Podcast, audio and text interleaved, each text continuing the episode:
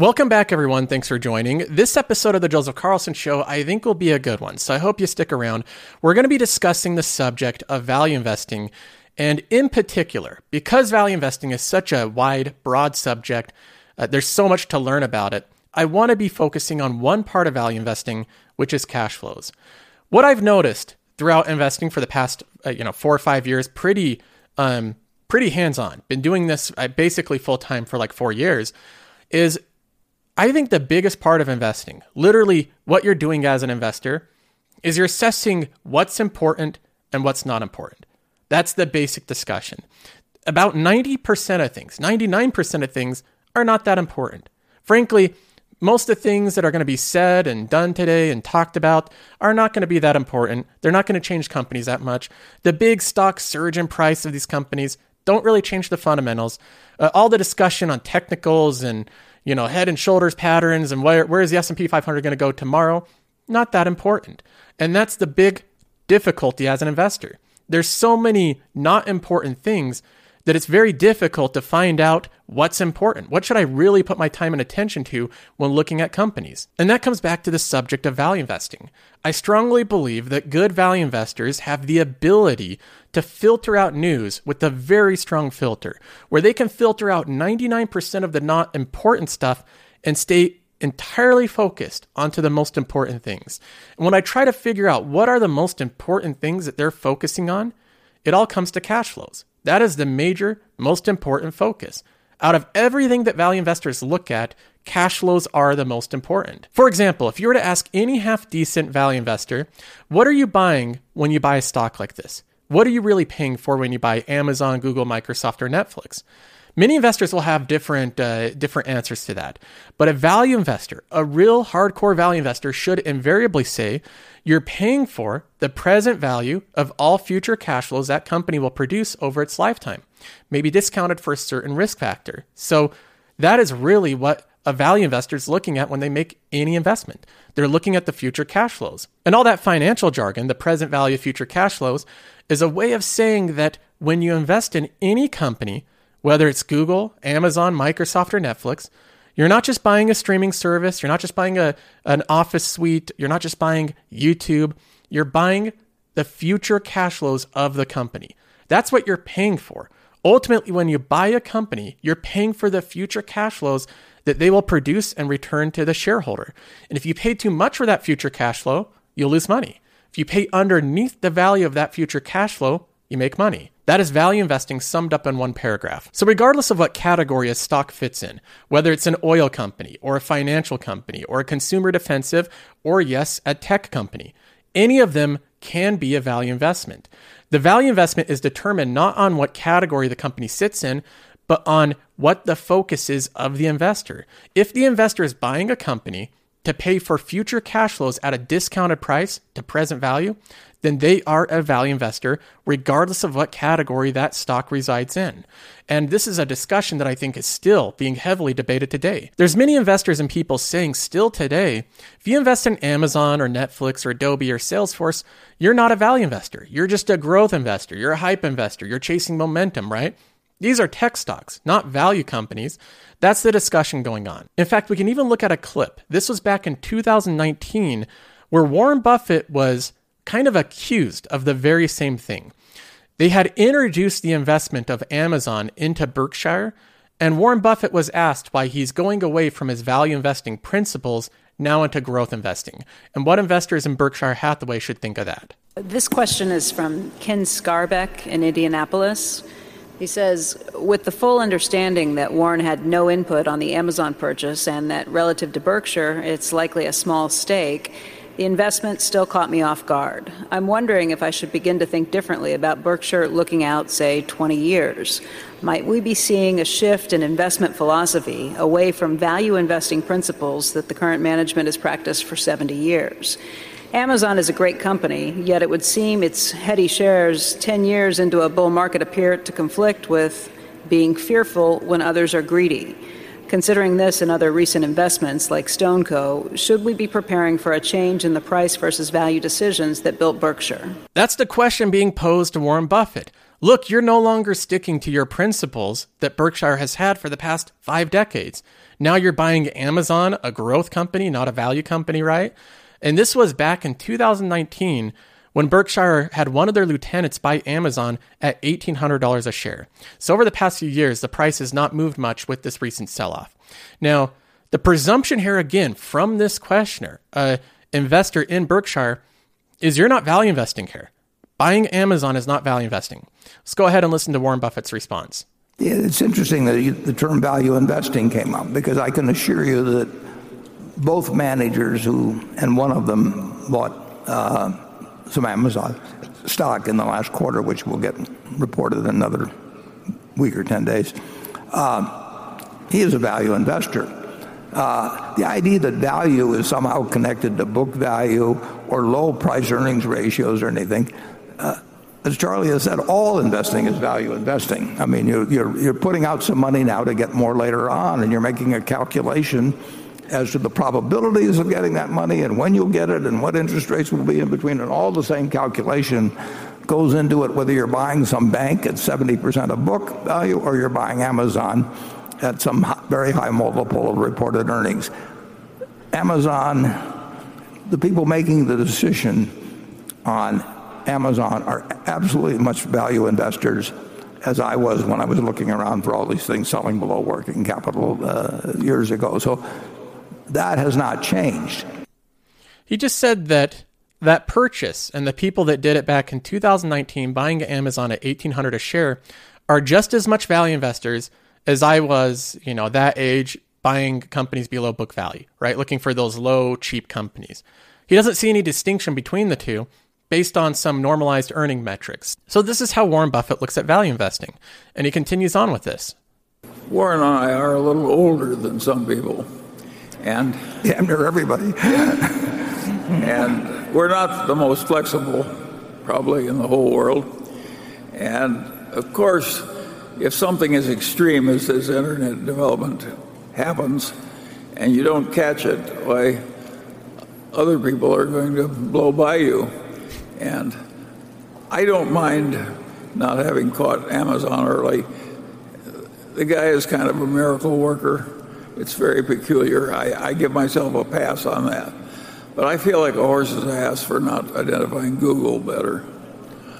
I think Warren feels the same way. Yeah.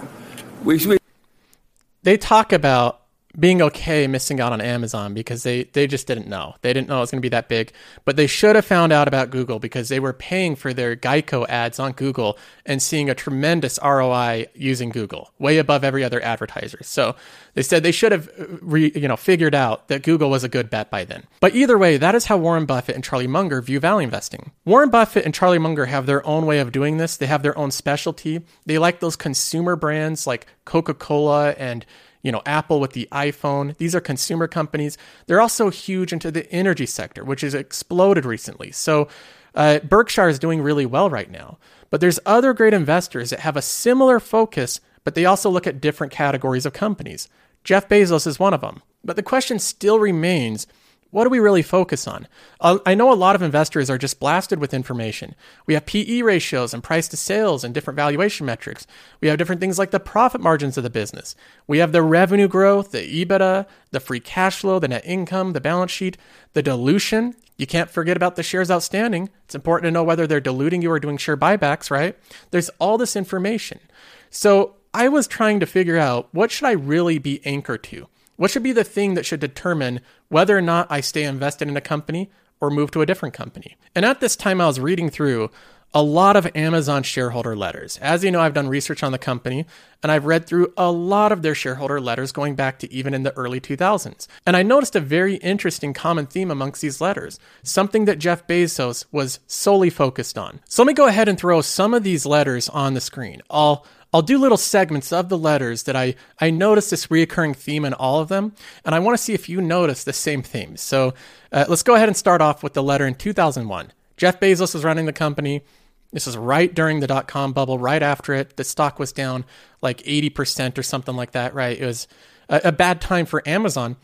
And regardless, Jeff Bezos wasn't focused on the share price. He didn't even mention the share price. He didn't seem to care.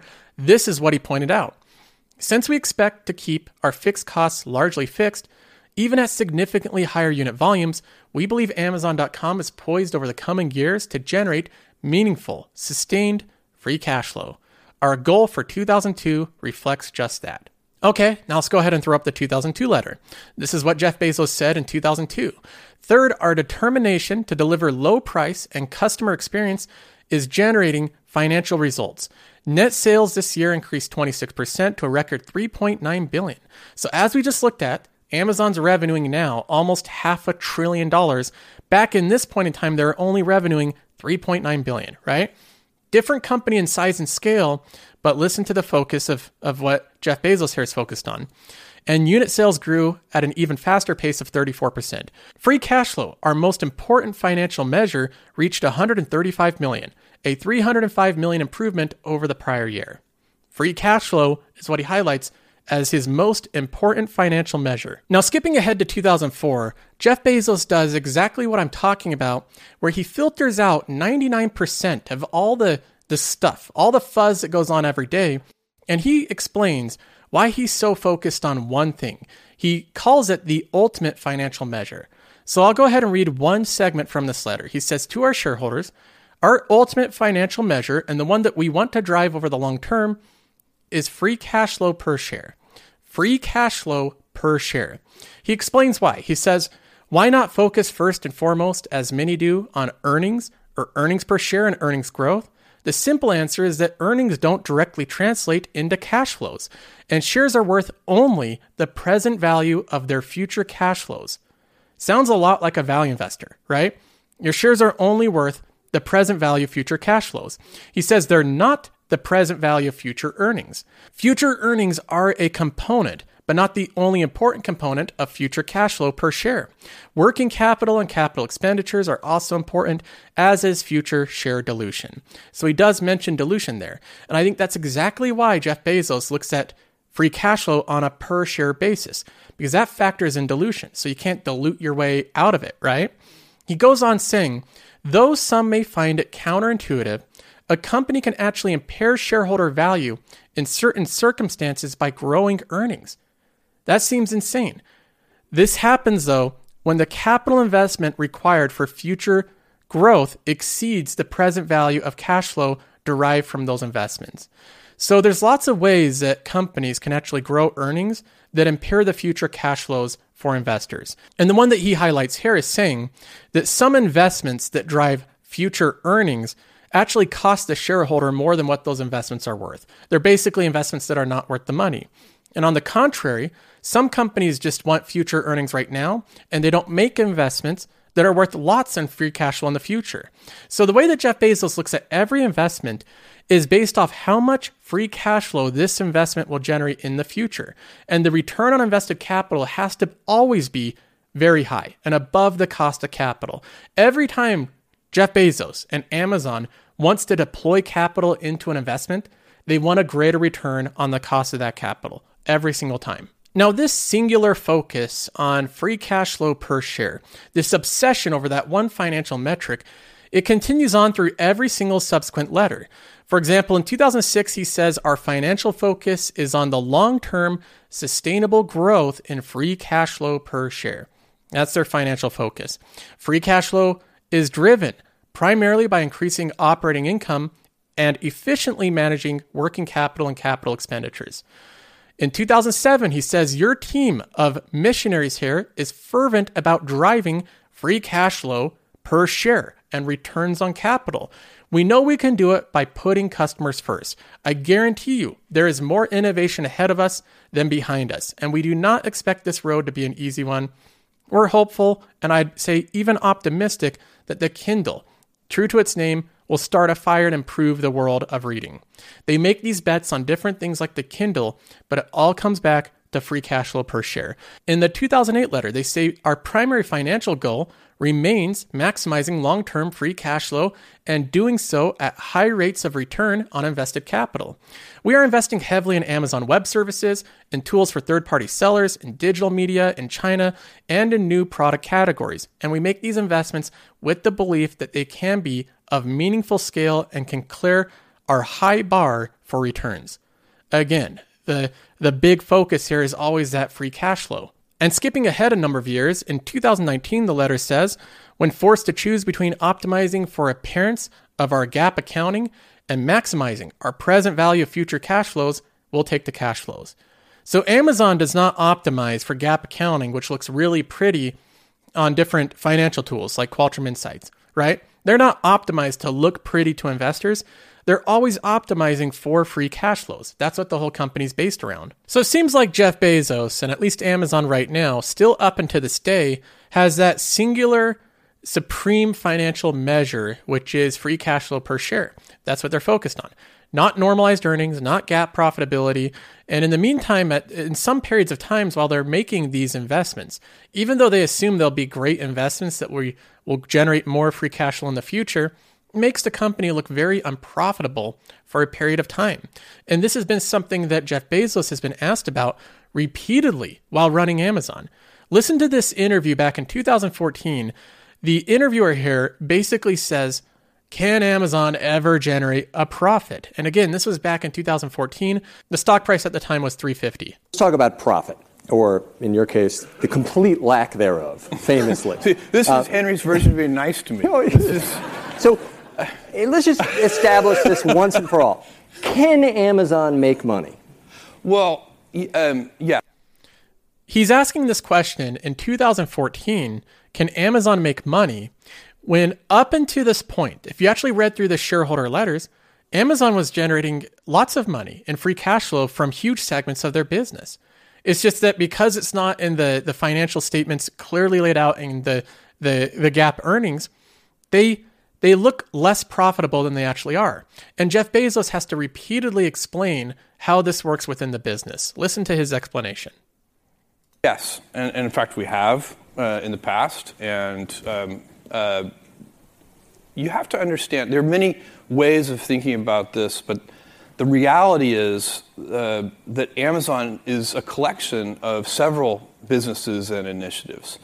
And we have some very significant uh, very profitable, uh, more established businesses that are free cash flow generating uh, very significantly. And then, fortunately, the way I think about it, we have lots of opportunities to invest in new initiatives, and we take advantage of those opportunities. So it's kind of like we built this lemonade stand, you know, 20 years ago. The lemonade stand has become very profitable over time, but we also uh, decided to use our skills and the assets that we've acquired over time to open a hamburger stand and a hot dog stand and so on and so on. So we're in, in investing in new initiatives. So he gives the example that Amazon is like a company that invented the lemonade stand.